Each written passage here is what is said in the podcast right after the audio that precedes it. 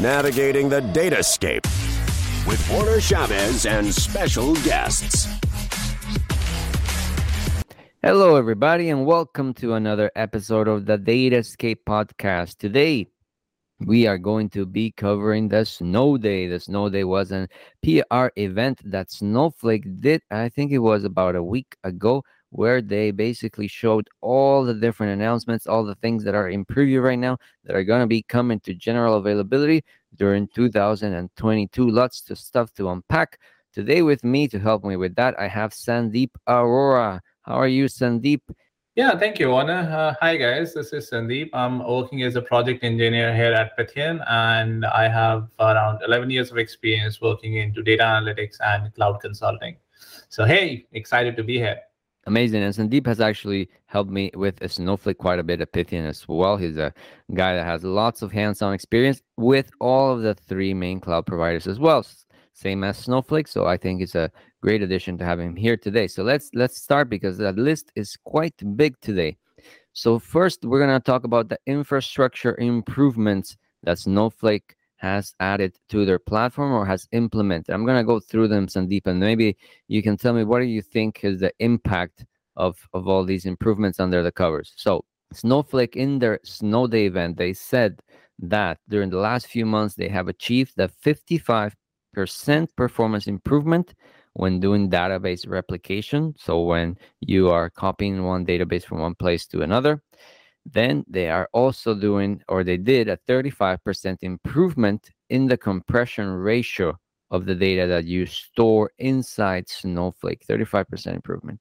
Then they also said they have done a 2x better external query performance on Parquet. External queries are the queries that run straight direct to files. So this is what they're saying. Twice as fast now, the queries that just go straight and read data, Parquet data from cloud storage. And then finally, the, the other um, hardware related or infra related uh, update is that they're deploying bigger warehouses. Now we have a 5XL. These are AWS only for now.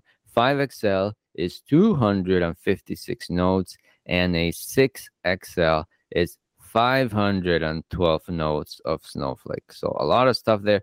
Sandeep, what do you think is the material impact for clients of these updates? And which one do you think will be the one that is the most beneficial? I think the compression ratio is definitely the biggest one out of all of these because that helps uh, improve the costing for the clients right? Because when you get your data into Snowflake, it does compress the data anyways. And uh, with that uh, enhanced performance capability, uh, compression capability, obviously uh, it's going to help uh, reducing the cost even further.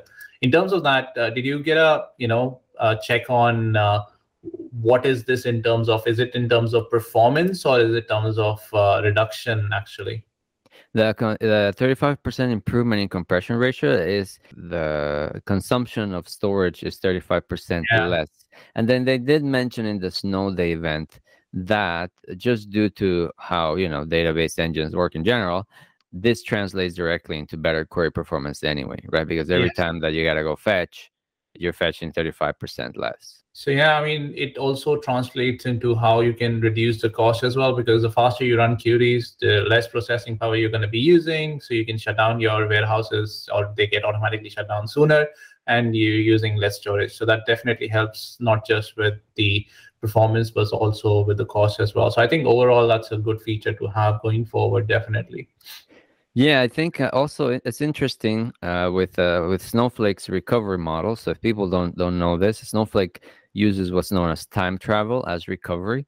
So mm-hmm. it doesn't necessarily uh, feature backups. It's more of a, the capability of going back in time to see how the data looked like before. So if you screw up and you drop a table, for example, you don't have to restore the entire warehouse. You can just undrop your table, right? So mm, this this, this compression ratio uh, applies and multiplies once you apply it to recovery too, right? Because your previous images will also be 35% more compressed now, right? Yeah. And then they also have the fail-safe data that they keep for like absolute uh, disaster recovery, right? And that one is, I think, is an extra week that Snowflake still keeps as well. And that one will apply to that as well because you pay for all this data, right? It's, you pay for your live data, you pay for your time travel, you have to pay for your fail safe.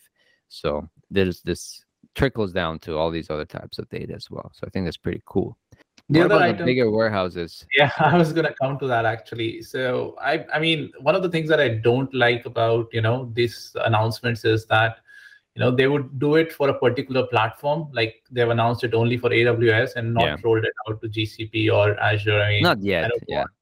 yeah it, it will be but yeah i mean as a client or as a customer if i'm looking to you know have a deployment on azure or gcp then in that case i have to still wait for that kind of a warehouse right i know it will be announced in the future but not having the capability right now does affect uh, some of the customers uh, if you think about it so yeah i mean it will just be good i mean because i don't think so that you know they not get that compute capacity in other vendors they definitely can get but maybe it's a trial for them i don't know It is for sure. A lot of the features they seem to the way that Snowflake seems to work is that AWS is always their like it's fun, testing yeah. ground. Yeah, yeah, that's where they break ground usually with AWS because they've done this with other features too. For example, I think Snowpark right now is both in AWS and Azure, and we're we're gonna cover Snowpark later for people that might be wondering what that is. But it started with AWS as well, so I'm not super surprised they start with AWS also, um, because I mean, think about where the biggest clients for Snowflake they're probably in AWS too, right?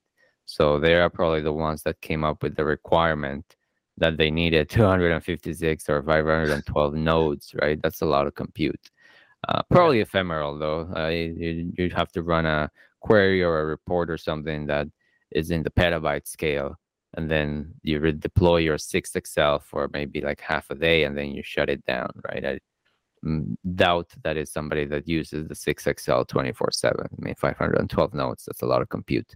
And if you are, then contact me because I think that you can probably optimize that with some aggregations or something.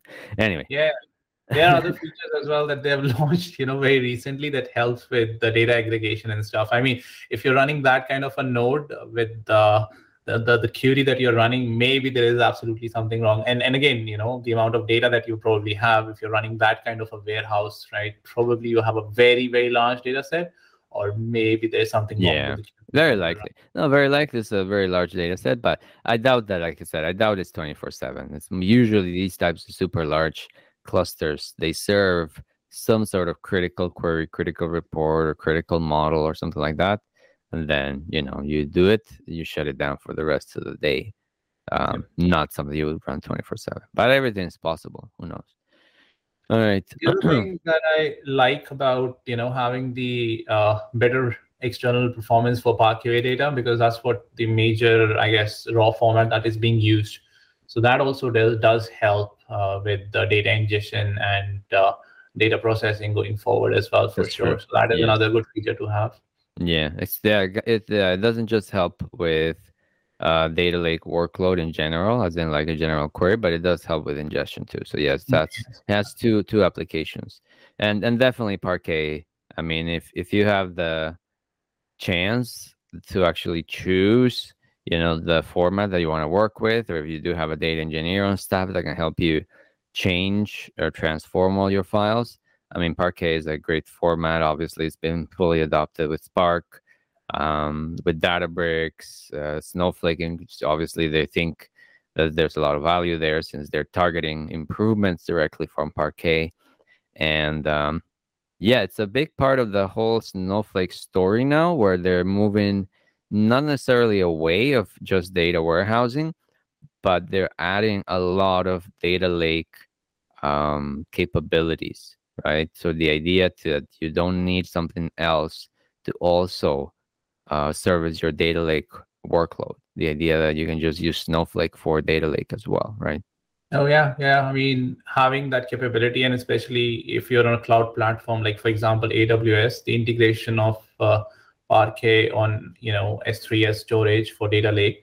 Athena is definitely a good product that uh, does help uh, curate uh, directly from S3, and similarly other vendors like we have GCP and we have Azure. They also have uh, the external links to query the data directly rather than having to think about compute as well. So that gives that adds on to the data lake capability that uh, uh, Snowflake has to offer. I mean, in case you want to have that data sitting on a, you know, let's say uh, S3 or a blob storage, you can uh, directly query it within the cloud platform as well. And uh, if not, then you can use uh, Snowflake as well uh, for that to directly query them. So now earlier where you were using two different platforms to do one thing, now you can just use one platform that is Snowflake to do all of that uh, going forward as well. Yeah, absolutely. They need to keep up with competition. I always say like Snowflake has really tough tough competition, right? Yeah. It's a it's a company that is now trades in the in the stock exchange. It's valued in the billions of dollars, so it's well capitalized to compete but it definitely has tough competition because it has to, you know, uh, uh, hit with uh, Amazon, Microsoft, Google, right? And and they have to be able to keep up, or people are just not going to bother with a third party solution. They might just go with everybody's first party thing, right? Like yeah. you know, BigQuery or in AWS, they could use Redshift, they could use Athena, etc., right? Yeah. Or Synapse in Azure as well. Yeah. Okay. Let's move on to something that is a Snowflake only because Snowflake, now this is the advantage of being the third party vendor, and is that Snowflake is actually in all cloud providers, right? So you can deploy Snowflake in AWS, you can deploy it in Azure, you can deploy it in Google, and they have released a new and improved set of cross cloud replication capabilities. Maybe you can talk us through them. Yeah, sure. I mean, uh, I, I was talking to a customer very recently where they had a requirement similar to this, right? And having that capability, you know, allowed them to get the data from their provider because, you know, most of the providers these days for data analytics use uh, Snowflake as well. And uh, when you are also on Snowflake as a customer, you want to get the data having that kind of a capability does help because maybe the customer the provider is on aws and you as a customer are on azure and you want to get that data in right so that capability does help getting the data in and then being able to run analytics using the provider's data as well so it was there earlier but it was just command line but having added the uh, GUI for it does help because that makes uh, things a lot easier to implement it uh, going forward. What I would also like to see in the future with this is that uh, if there is a capability to directly share schema across platform, like from AWS, if you have Snowflake warehouse on Azure and you want to share the schema directly, right? Because I do get asked about that as well. A few, I've been asked that question a few times, but it's not there. Uh, maybe in the future they'll roll something like that as well. But uh, this is definitely a good step forward uh, towards cross cloud and hybrid platform capability that everyone is trying to achieve these days. Yeah, they uh, they did a couple of uh, user friendly or market friendly uh, updates to this capability. So to the one that you mentioned, they they put a GUI on it, which is very important for adoption, right? A lot of times people people don't even know features exist because they just don't see them quote unquote right exactly. they, if they have to go dig in the documentation then they, they think it's not there right so they did there wasn't really a gui to set up the replication cross cloud and now they announced it in the snow day event. They actually you know a nice gui with a little map and you know you tap on where you want to go and stuff like that right? And that does mm. help with adoption when people can do it pretty easy. And then the second one that was like a market friendly update to this capabilities they gave it an, a, a, fancy marketing name right? Now it's called snow grid right? So you can say oh my database is on the snow grid and then the snow grid is on all these uh, regions that are uh, not just geographically distributed but they're also in different providers clouds uh, and to your point, so to people that are not familiar with how this works under the cover, so Sandeep was saying that they don't allow direct schema sharing yet. And what that means is that if you are in Azure and let's say you want to share with somebody in AWS, you first have to replicate into AWS and then you can share with that person because you're only allowed to share in in the same uh, provider in the same region, right? So you got to get local to your consumer and then you can share. So that's the gap that's there right now, whether they allow remote querying, like truly remote, or whether they streamline the process and just by saying sharing, they will automatically handle everything under the covers. That's not there yet. So you always have to replicate and get local to your consumers, and then you can share as the next step. So that's the one extra hop that everybody still has to do. But they did improve with the with the GUI. So mm-hmm. that's mm-hmm. that's good. Something else that they did is that you can do actual client redirection from one account to the other. So this is a new DR capability, right? So before you could have two regions replicating, but there wasn't like a global alias. You would have to roll it out yourself, basically, right? So you could create something in your local DNS, for example, right? And just you change the DNS yourself. But now Snowflake added that capability themselves, right? So they they are they're the ones now that have a global name for your account and you can fail it over if you want to from one account to the other. So let's say Azure is the primary, AWS is the secondary. So that's that's kind of interesting too. I don't know that how what do you see this as the adoption? Do you believe there's a future where most warehouses or big data platforms will be cross cloud? Do you think this is a niche feature? Like what's your opinion on that? No, definitely. See, uh, we've seen a shift where uh, when we're talking to customers nowadays, they are looking for hybrid or cross cross cloud platform solutions. Uh, definitely, because uh, each and every cloud platform has to offer uh, maybe you know I mean, it's cheaper and better, or uh, you know every every has every cloud has their own offering, right? And having the capability to localize the data within the platform itself uh, adds on uh, with the capability to enhance the capability. For example, you know you've been using a particular platform and you went into a particular platform. Let's say just for example, let's say someone wants to do machine learning and they have a model already sitting in GCP, and yeah. but their provider currently is AWS, right, where they have the infrastructure. Now, one of the things that I've seen is what people are doing is that they're bringing that data in every day into GCP to run and analyze the data and run the model on top of uh, of that, right? But having the capability where you can have that cross data platform where your you know infrastructure your data is localized on gcp and aws simultaneously it definitely will help the customers to have seamless integrations across the cloud platform because i mean at the end of the day, as a customer, they want to use what's the best in the market uh, and what's the cheapest uh, solution that is available in the market to do to get from point A to point B, right? And that's what the business really cares about, right? So having that capability uh, will definitely help the customers as well, and uh, towards that uh, hybrid uh, cross cloud shift as well. it will definitely help the customers as well, and that's yeah. what they're trying to do as well. All of these platforms are launching new products, like for example, Anthos is there, Outpost is there from AWS. So they're launching these new products, which is more towards giving that hybrid and cross-platform capability as well.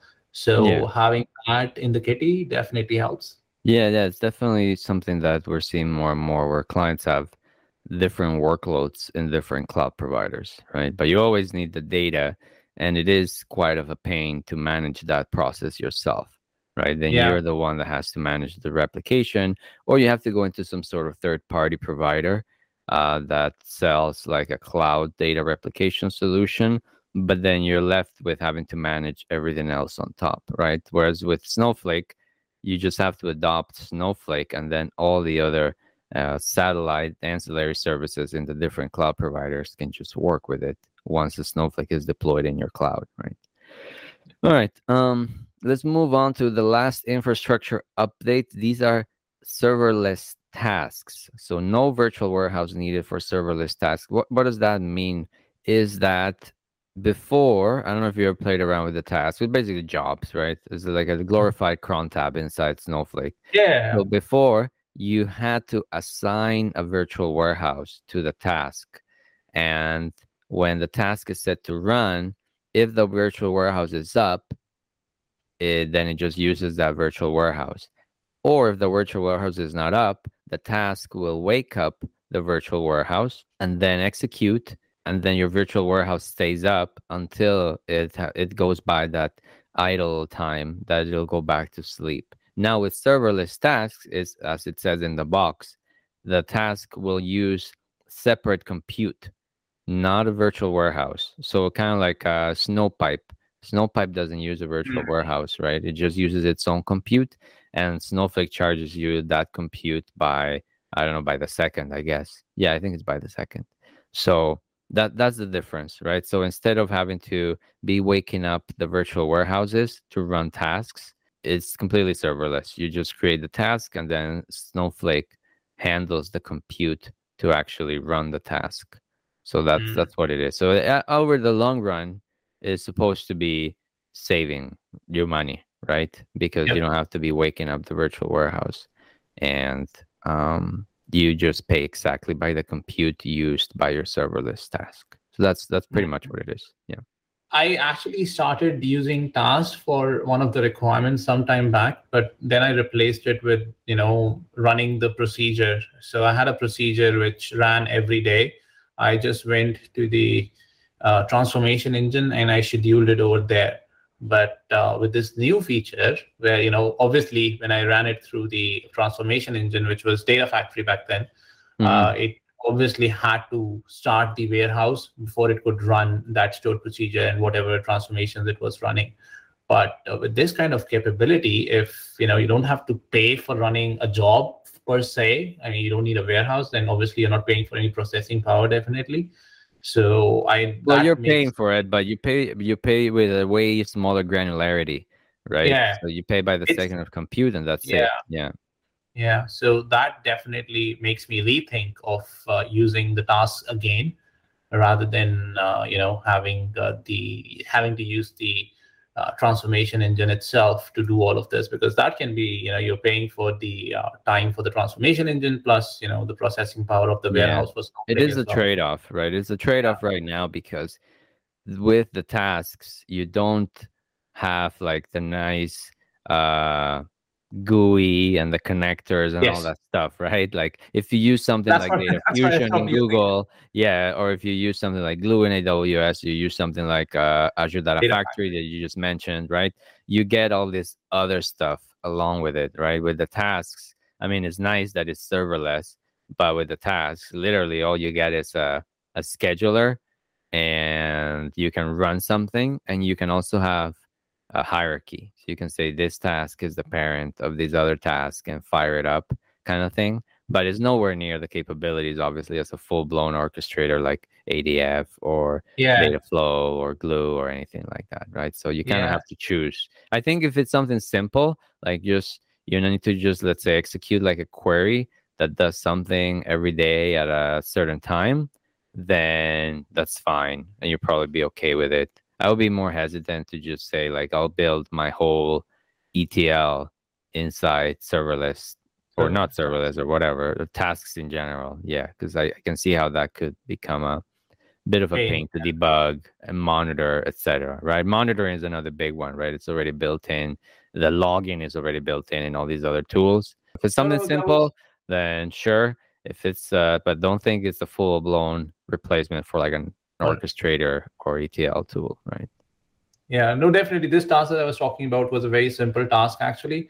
It simply used to refresh the dimension table for the date, uh, where, you know, the dates uh, get rectified and it gets uh, added uh, for, you know, how much time it has been for the last date. uh, Ah, yes, okay. Yeah, Yeah, yeah, so that's that was- not about a that that's actually a good fit for a task. Yeah, I think so. Exactly, exactly. I mean, obviously, for orchestrating all the transformations, uh, task still needs to, I guess, uh, they need a lot of improvements, and obviously, uh, you know, a GUI where we can align those tasks in the order that we want them to run in.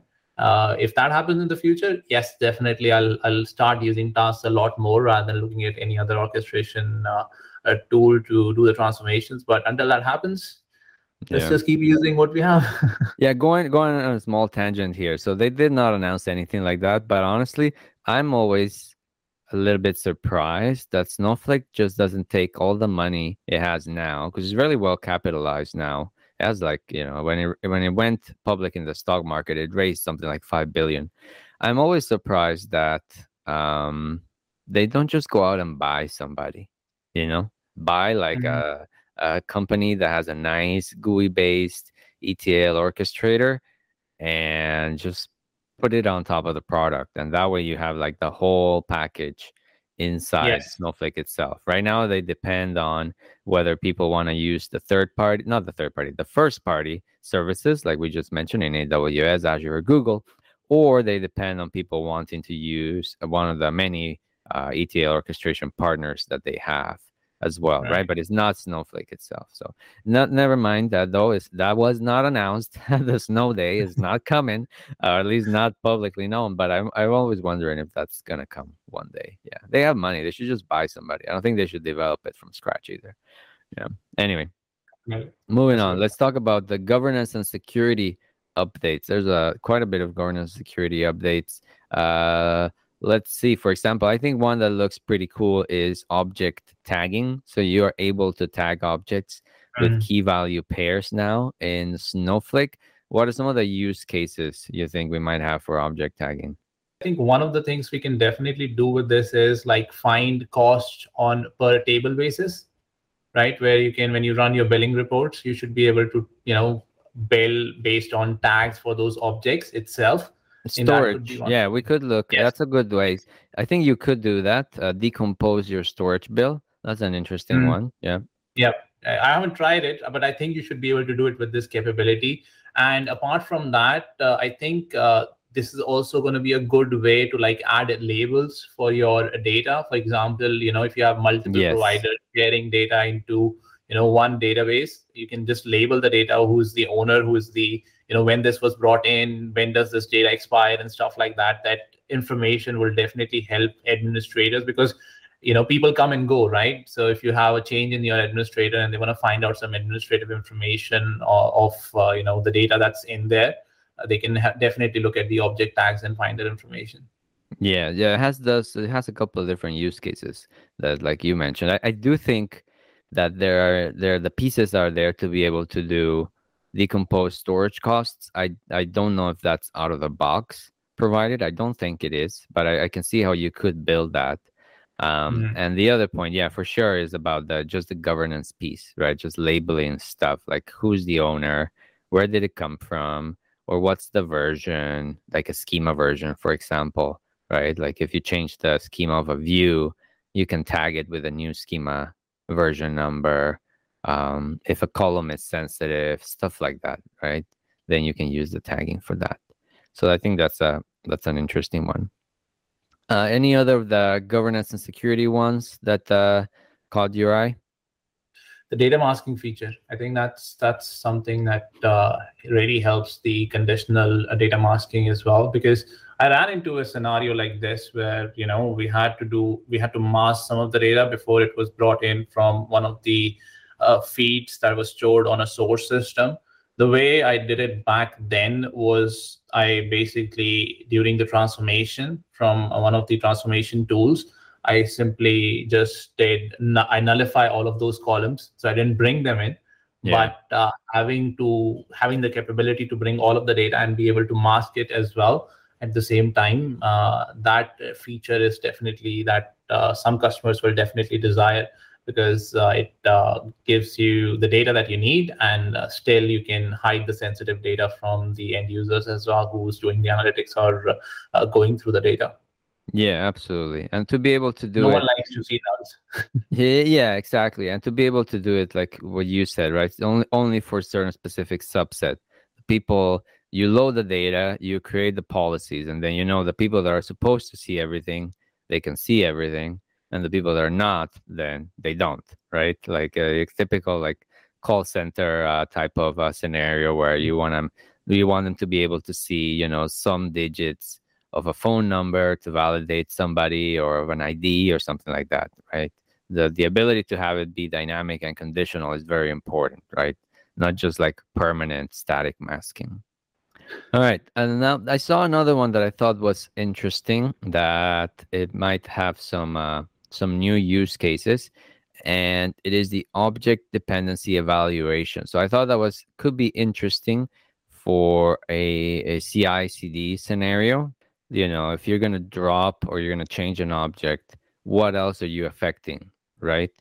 So if if you're doing a release or if you want to validate what you're doing in terms of development, I think that's you know the ability to evaluate object dependencies is important, right? To uh, try to decrease the kind of collateral effects that a change might have right so that's that's where i think it's pretty valuable uh, mm. especially as people adopt the product more and more they build more and more complex solutions right so they'll have the tables they'll have views on top they'll have functions on top they'll have store products on top um, i don't know how deep it goes in the object dependency because i mean technically you you could have tasks that are dependent on tables, right? You could have uh, uh, other other type of objects, replications, etc. Right? So um, I haven't played around with it either. I just saw the demo mm-hmm. there on the snow day, so I thought, well, at least yeah, at least it's it's good to have something so that every time that you do a change, you can actually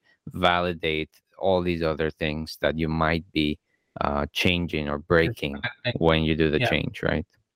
I think the new logging framework uh, okay. uh, is uh, definitely going to give a more capability in terms of uh, monitoring and also debugging as well, right? Because uh, uh, you know it helps find out what's going on with your environment and give you more details in terms of you know if a query is running slow or if a query is you know not running as per the expectation uh, you can definitely go and debug the query and figure out what's wrong with yeah. the query as well. Well, you've done you've done development in Snowflake before at the store proc level. Is this like a gap that they had to fill?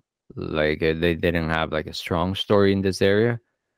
I I definitely felt that you know the monitoring could be the dashboard, the experience could be improved right i mean even with the new portal uh, it did give a lot of information but i also felt that you know having a centralized place to look at everything and be able to correlate all of that data and do debugging at the same time. Uh, that can definitely help. And uh, I'm, I'm very high hopes for this uh, framework as well. That you know this will give me that capability where I'll be able to you know uh, not just look at the logs, but also be able to look at the metrics and also be able to debug uh, my queries as well to make sure that you know everything is centralized in one place rather than me trying to find information from different places. Yeah, yeah, absolutely. So that is definitely something that's important as well for uh, general services providers or DBA type people, right? Always looking into how we can instrument things and even add our own stuff if necessary, right? So I think that's a gap definitely that they had, whereas it wasn't easy to inject your own type of monitoring, something that you think is important, right? It was only whatever Snowflake offers, and that's it right? So opening the door to be able to customize, that's definitely very important. Yeah. All right. And then the last one that you mentioned was a new access history view for queries. Uh, what what is this? What does that one do? It offers you like a you know a, a view for any modifications or any queries that you have been running. What's the history for that, right? So that feature, I think, uh, is going to so be. So it's an auditing kind of feature. Yes, yes, yes, exactly. So it offers you that capability. So in terms of governance and security, it's definitely something that was lacking before, and uh, having that capability definitely helps going forward.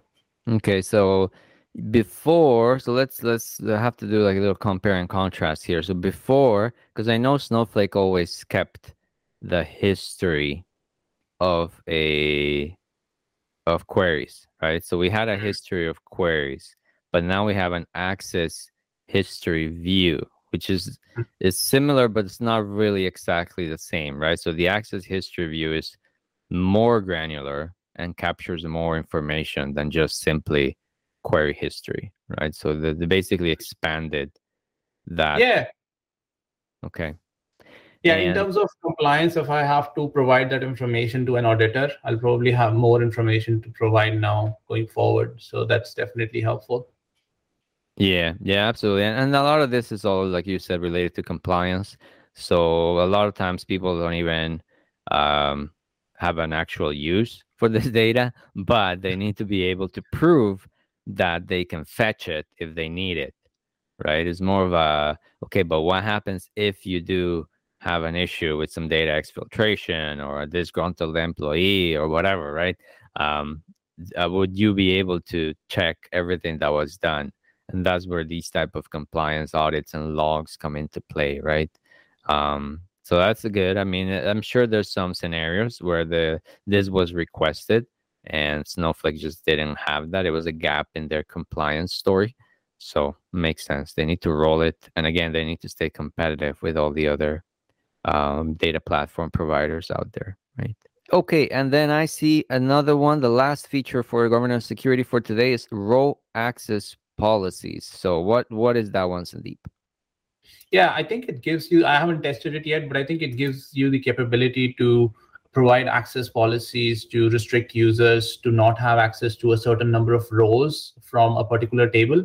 I think yeah. that's what that's the capability it will provide, which is again a good security feature to have. I mean, you club it with the data masking feature, and uh, it helps answer a lot of uh, data security questions in terms of you know what with people with having different specific job roles, what they can see and what they cannot see uh, that definitely mm-hmm. helps uh, in those uh, cases as well for sure. Yeah, most RDBMSs support some level of row level security too, right? Oracle, SQL Server, etc. So again, it makes sense that Snowflake needs to provide something similar so that um, people, well, not only does it stay uh, kind of like side by side in terms of features, but also so that people don't have to roll out their own solutions on it right? Because then we look at uh, usually people what they would do is they have to create like a layer of views right? And then the views they put like the conditions and then they say oh this is like the uh, agent view and the analyst view whatever and then they have to filter the records based on whose uh, access they have on the view and it just becomes very cumbersome. So na- native row level security i'm sure is going to um, make that story more straightforward, right? Just go straight with the native row level security instead of rolling your own, right? Uh, let's move on to the development announcement. So definitely the number one development announcement is Snowpark. So uh, they've been talking about Snowpark for a while. Let's uh, let's uh, talk first. What is Snowpark? Maybe you can walk us through what Snowpark, Sandeep why is it a big deal? Why is Snowflake making a big deal out of it? I mean, Snowpark is just a data frame API, right? I mean, it allows teams to access data uh, with their uh, favorite language mm-hmm. or favorite notebooks that they want to use, right? The main thing is that it allows you to use your own data query language. For example, it supports Java, it supports Python. It also had support for Scala as well. So yep. now, if you if you are a data engineer who is already well versed with Python or Scala, or uh, you know how to use it, you can basically use the uh, API, the data frame API that they've developed to query the data and, and do analytics on top of that. So definitely one of the most, you know, I guess the biggest enhancements I would say that uh, the data engineering folks were looking for, and now they have gotten it.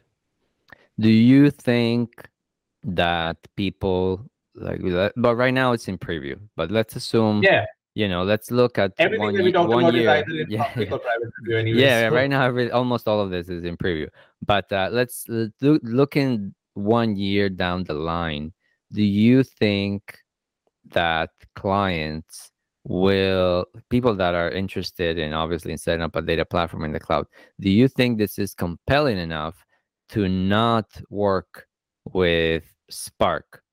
Is in either open source spark or databricks spark and just say i have everything i need in the box with snowflake because i can just use snowpark instead. And and we have the new increased external query capabilities as well, right? So, do mm-hmm. you think this does increase the value prop of Snowflake as a platform as a whole? Will we see a lot of adoption on this? Like, what's your take in terms of appetite in the market for something like this?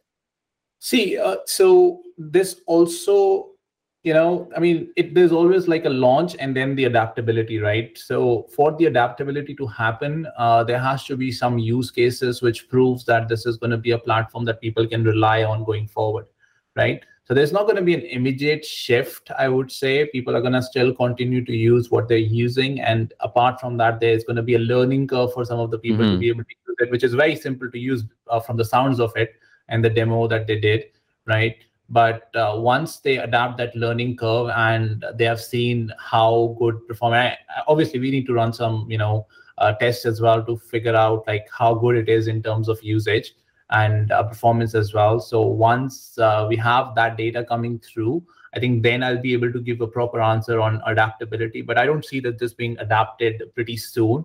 Probably one year down the line, I'll have a different answer once I've used it and then run some tests on top of this. But uh, honestly, I mean, definitely the thing that we talked about having everything into one centralized platform rather than you know hooking up with multiple tools and having to learn multiple tools as well that will go away right and mm-hmm. uh, analytics uh, i mean analysts in the future if you tell them that okay now you don't have to work on three different products there's one single product and you don't have to learn something new it's the same language that you've worked with before you can just you know call this api hook up your uh, tools with it whatever you need and get the answers that you were looking for. Uh, I think uh, you know they will at least give it a try, and then once the results comes out and uh, uh, the test results and, and in terms of performance it's all good uh, then you know we'll start seeing uh, the adaptability towards it. But by that point if you think about it you know there's going to be competition being offered by other platforms as well. Yeah. Right? There always they is yeah i mean yeah. look at synapse right synapse already offers a lot of integration with the actual spark right they didn't come up with synapse spark or whatever you know what i mean so so it, it also gives you a value proposition of saying, well, if I use Synapse, it's still just Spark. And if I want to move that Spark workload into somewhere else, like I can because they can just run Spark. Whereas I haven't looked into as much how similar or different the Snowpark code is. Would you be able to easily port it into Spark if you had to, so you don't feel as locked in to Snowflake actually, either, right? See, the Python data frame APIs, uh, you know, they are pretty much similar to what PySpark does. It breaks it into... It looked very similar to me, yes. Yeah.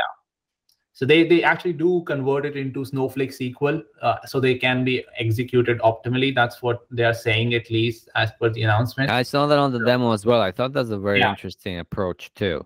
So instead yeah. of writing some sort of uh, API or optimizer in the Snowflake engine that would take let's generate generate like execution plans like Spark would do.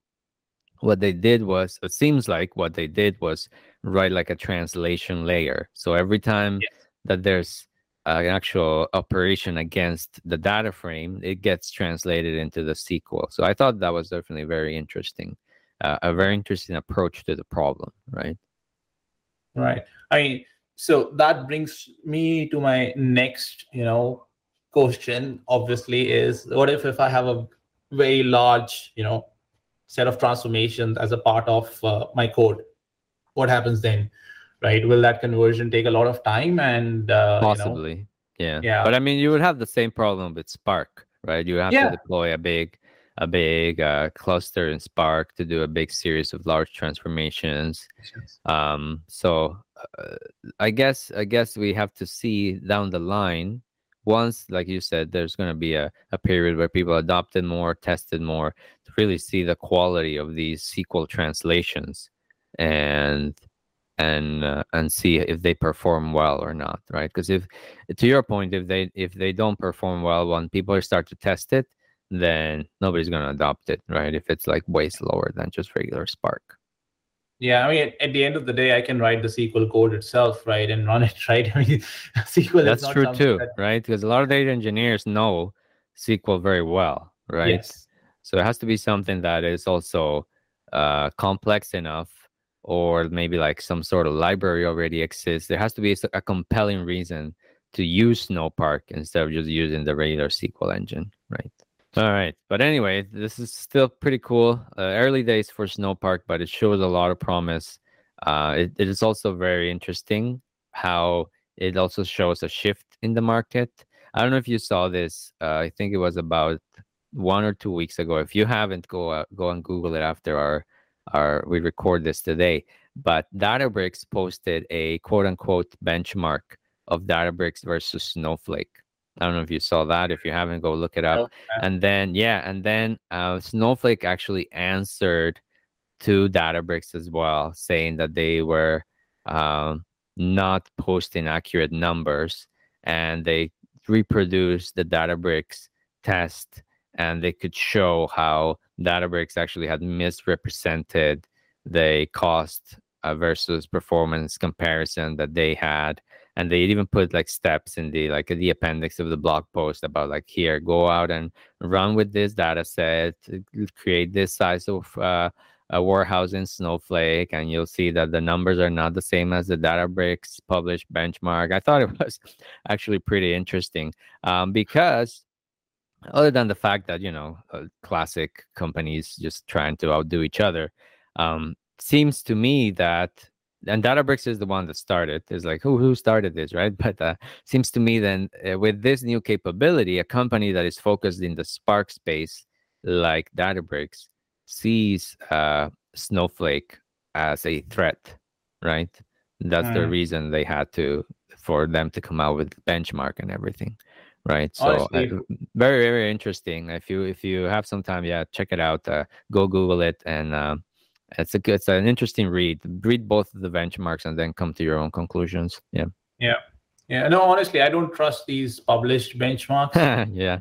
I, I never trust them. Reason being because when I actually do my own analysis, I've always uh, gotten different results for sure. Yeah, yeah. So. It always seems like they're the numbers are are very strange. Strangely enough, the numbers are always skewed towards the publisher of the of the exactly. specific benchmark, right? There's been no single publisher who has ever shown that you know that there is a product out there which performs better than us. Yeah, yeah. cannot be true.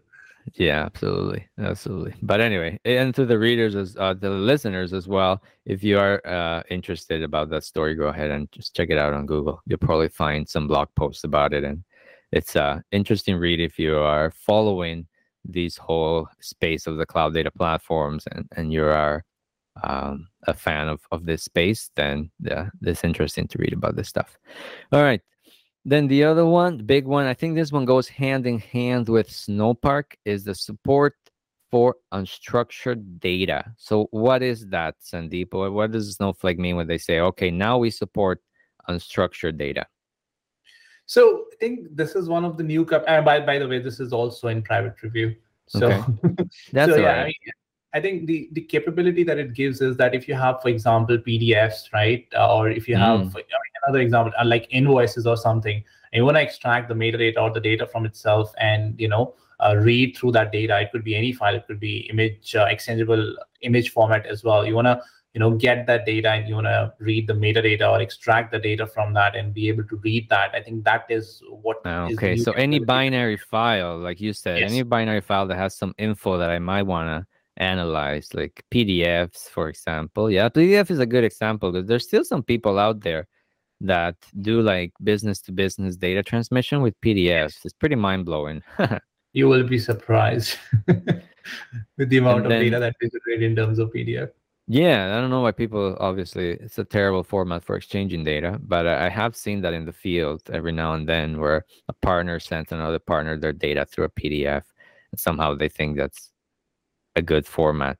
But anyway, so so this opens up for by uh, comp- compute against binary files. Yeah. So like you said, and, and I guess this goes hand in hand with Snowpark too, right? Because you're not going to be doing SQL against an audio file or a PDF or a video file, etc. Right? Yep, yep. It gives you know the developers a direct capability to access and process any of the unstructured data using Snowpark.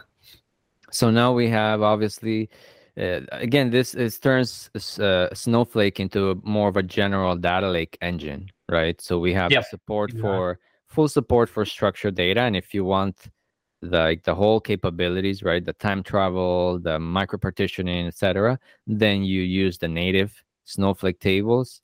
You have your semi-structured data support, right? So you can query JSON, you can query XML, you can query Parquet with really robust mm-hmm querying tools. And now we have the unstructured data support with Snowpark, right? To be able to say, hey, let's load up these JPEGs into a Snowpark uh, job or maybe running Scala or Python and let's extract the metadata like you said or even it could be something like let's let's train a model that does some image recognition or something like that right so it opens up to all types of data now, which I think is pretty cool as well, right? Again, it's Snowflake uh, branching out into the data lake workload and not just so much as you know it's not just a warehouse anymore right okay uh, one of the other items uh, you know was uh, the support for java stored procedures right? Uh, yeah that's interesting. That's interesting. Java store procs um because right now it's all javascript correct? Yep yes. So now what you can do is you can just take your client side code and run it as a procedure inside of Snowflake, which you know gives you the ability to offload uh, your application code directly on on Snowflake, which is I think you know I mean it gives you a lot of capability in terms of uh, you know having uh, that uh, the backend logic stay in the backend rather than having it process on the client side, I guess. So that yeah, I mean, and obviously you can program anything with Java if you really yes. wanted to, right? It's general uh, programming language. Is also super popular as well. So you'll be able to easily find devs that can work with Java too. I'm uh, still surprised. I don't know if you remember this, Sandeep, but they said they were going to have SQL store procedures a while ago, yet we haven't seen them yet. Yep. I, I think but now we have Java store procs first, right? Yep. Yeah, yeah. This was, you know, I mean, I think you know you still get the SQL procedures in case you just you know declare some Java variables and then just execute them. You're basically executing SQL code. But uh, I think this was way back when we were doing some development uh, on Snowflake, and all we knew was how to write SQL. I, I still still know how to just write SQL. I still have no idea how to write Java. But I think there is a workaround for that, but they still don't support that as of now. And it would have been a really good thing to see because they support SQL natively for literally everything, but when it comes to like stored procedures, they still don't support it. Yeah, so that's that what I'm be... surprised about the order of release of these features, right? So they decided to release Java support for store procs first than native SQL support. And if I want to, even if I want to do something very simple, like you said, just like declare a variable, load it with the results of a query, do something to it, and then spit it back out, I have to technically use JavaScript or Java to achieve something like that, which is very simple, right? It's, it's not like, yeah, I'm not trying to break new ground here in terms of store proc development. It's like the most simple thing that a store proc can do, right? Retrieve some results and then write them back out. Um, mm-hmm. And you can't do that with SQL still. You have to deploy either JavaScript or Java to be able to do it. So I'm just surprised about the order, like that they decided that to do this first with Java than to do with SQL. And the other thing, in case our viewers are wondering, you know, the Java UDFs were actually being supported in AWS since June. Uh, it's just that they have been added uh, on uh, support for uh, GCP and Azure it's still in private preview but uh, you know in case you were wondering that you know that there has been this support before yes it was just on aws but now they have extended it on AWS, on azure and gcp but i think it was a good point to mention definitely. Yeah. Okay cool. And then there were a couple of improvements. So let's uh finishing up for for this uh set of updates for snow day there were some improvements made to the data marketplace. I don't know if you saw that those uh, updates to the data marketplace. Um, but for example, something that I thought was pretty cool is that people can buy directly from the data marketplace and pay per query the usage of other people's data. Did you see they that also have, They also have a try before you buy policy as well. So you know in case you want to do some data trials right you can mm. actually give it a try and if you don't like it you just return it back or something like that uh, again yeah you can get a subset of the vendor's data to try yeah. before you actually pay for the full price of of, uh, of yeah. the, the full access to the data i thought that was pretty cool as well yeah you could monetize a lot of the data sets through the snowflake marketplace and as a consumer it takes off like the pressure or the risk of like oh i'm gonna pay for this data set and then it might not be what i need right mm-hmm. so both features try before you buy very important and then the other one that i thought was very interesting definitely was the pay per query yeah. for using somebody else's data set right so if you if you're like just trying to produce some sort of report, but you don't need permanent access to the data set. You just want to use it like a couple of times. You can just pay per usage of that specific data set and then be done with it. Right. So I think that's very attractive too. Right. Just exactly pay per the usage of somebody else's data set. And Snowflake is the one that handles it under the covers. So as a data provider, it's also attractive, right? Like eh, Snowflake is the one that will keep the meter. Snowflake does the billing. Do you think that there is a enough incentive here for more people to start looking at monetizing their data yeah. through these data marketplaces? Yeah, yeah, no, definitely. I think that was one of the other things that I was going to bring up is that, you know, I mean, marketplace adding features for marketplace is another way of looking at how they're looking at Snowflake as an entire product because when you go to marketplace, you're basically looking at integrations or solutions which are not directly supported in Snowflake, and you're ready to pay you know some money to get that uh, information or get that data or get those integrations.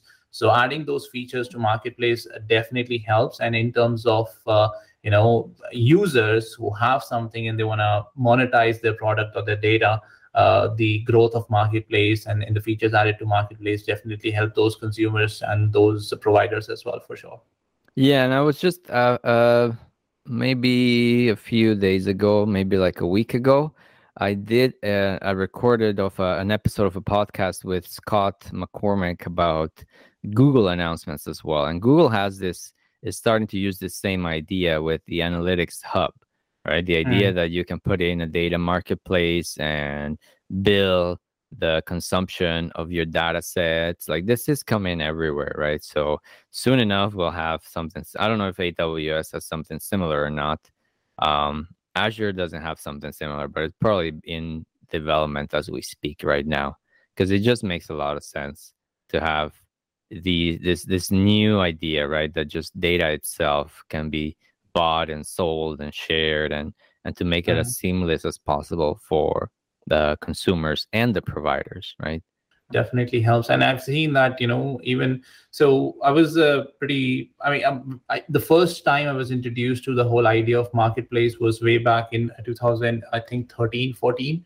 on aws mm-hmm. and mm-hmm. since then you know uh, when i started using other platforms i saw that you know the marketplace was not as enhanced that as aws has and then sooner the other vendors also realized and the marketplace capabilities uh, are improving day by day uh, for all of these platforms which which definitely you know is is a way of them saying that yeah we realize that you know uh, these are some of the requirements that can be published by the providers and the consumers will definitely need with benefit from some of the use cases these providers have had previously. So you know the ability to share plus you know monetize uh, what you have already done uh, on a platform mm. which the verified platform i would say uh, is much better because if you can upload the same stuff on something else as well uh, which is unverified and no one is going to buy it right having yeah. it on a verified platform definitely help the providers and also the consumers as well because now they have a you know they have some kind of a trust through their partner that you know okay yeah, we trust snowflake and if if snowflake snowflake is allowing that uh, provider to uh, provide services on their platform then obviously it's verified. So they can also trust the uh, data that you're they're getting. And if they don't if they still don't trust it then you, they do have the uh, the buy before the, the try before you buy policy as well which allows the consumers to be extra sure on what they're trying to buy yeah, yeah. And this is just opening the door for more stuff, right? Because if we think about it, like you said, AWS started with like a simple cloud marketplace and it's expanded to more and more things. Um, same thing with Snowflake, right? Right now we're looking at data sets, but it could right. be in the future we're looking at a marketplace of uh, ML models, for example, yep. right? We could be looking at a future of a marketplace of transformation functions, maybe somebody writes some cool Java functions to do uh, audio or video processing, and then they expose it through the Snowflake marketplace. And every time that you call their functions, you pay some, you know, fraction of cents or stuff like that, and then they keep uh, updating and upgrading the functions. I mean, the sky's the limit here in terms of what yep. what you can buy buy and sell, right? so I think I think that's a cool definitely a cool idea, and I think it's going to evolve quite a bit over time, as you said, as as we saw it evolve in some of the other, you know, the hyperscale providers as well. Yep. Yep. All right. Well, those are all the updates we have for today, everybody. Thank you for listening. Thank you, Sandeep, for joining me again uh, today for the snow day update. If you are looking into the full list of snow day updates, go ahead and search for Snowflake Snow Day on Google. These are the updates that Sandeep and I thought were the best ones. There might have been a few that we missed. If you want to check out the whole list and all the stuff that Snowflake had to say about it, feel free to go and reach out on the Snowflake website. And until next time, thanks for listening. Bye bye. Bye. Navigating the datascape